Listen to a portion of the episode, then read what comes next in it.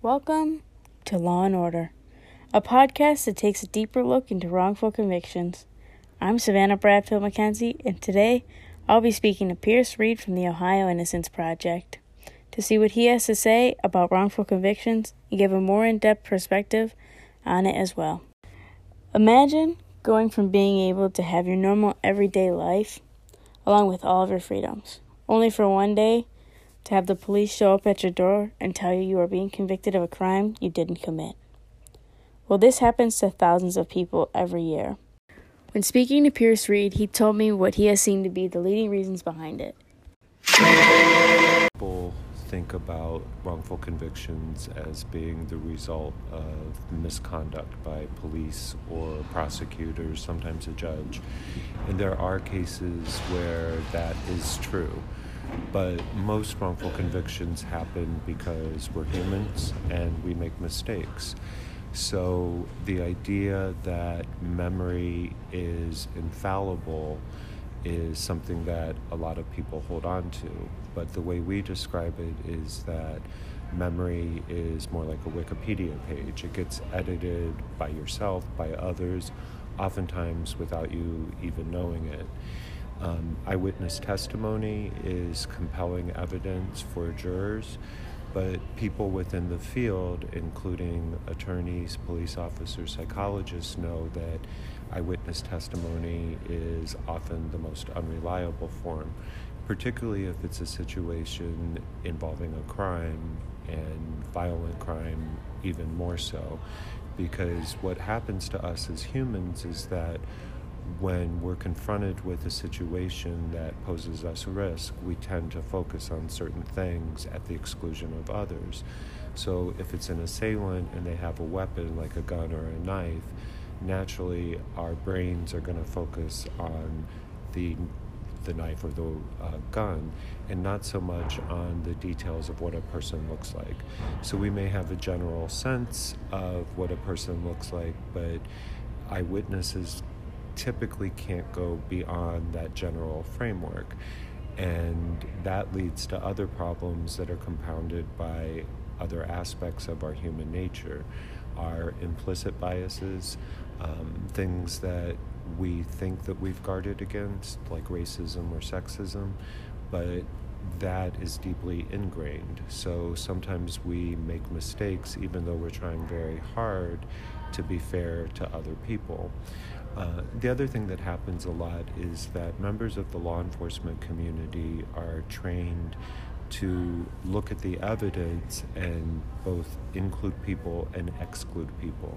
And sometimes in that process, they just happen to make a mistake. Not that they're trying to or that they don't care about the person who gets charged, but they believe that that person is the proper suspect.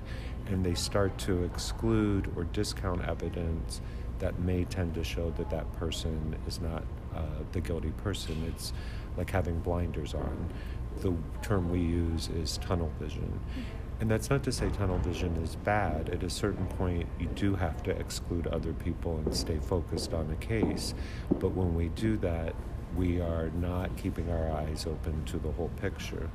And sometimes it's just one of those factors, sometimes it's other ones, a lot of times it's a combination of them. When working to help those who were wrongfully convicted get out, it takes about seven years, along with having to work with a tight budget as well, which is actually supplied through donations and not through the state. This is also similar to one of the leading causes that gets them convicted in the first place, which is the difference between using a public defense lawyer and using a private defense lawyer. Although private defense lawyers would be extremely helpful to those convicted, they're also extremely expensive compared to the public defense attorneys. Although there are some that are able to be released after being wrongfully convicted, that still doesn't take away from the fact that they have lost years of their lives, as well as the fact that they'll never be the same as they were before.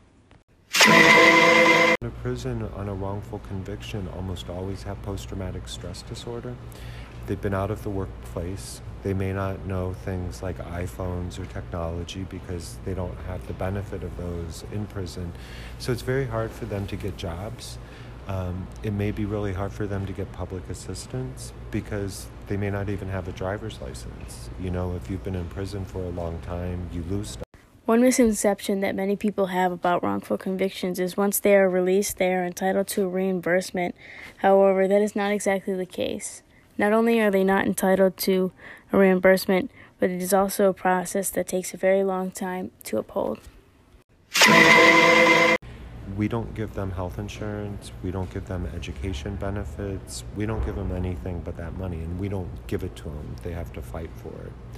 Uh, the other thing that some of our clients do once they're freed is bring a civil rights violation um, against a municipality for the wrongdoing that occurred in a case.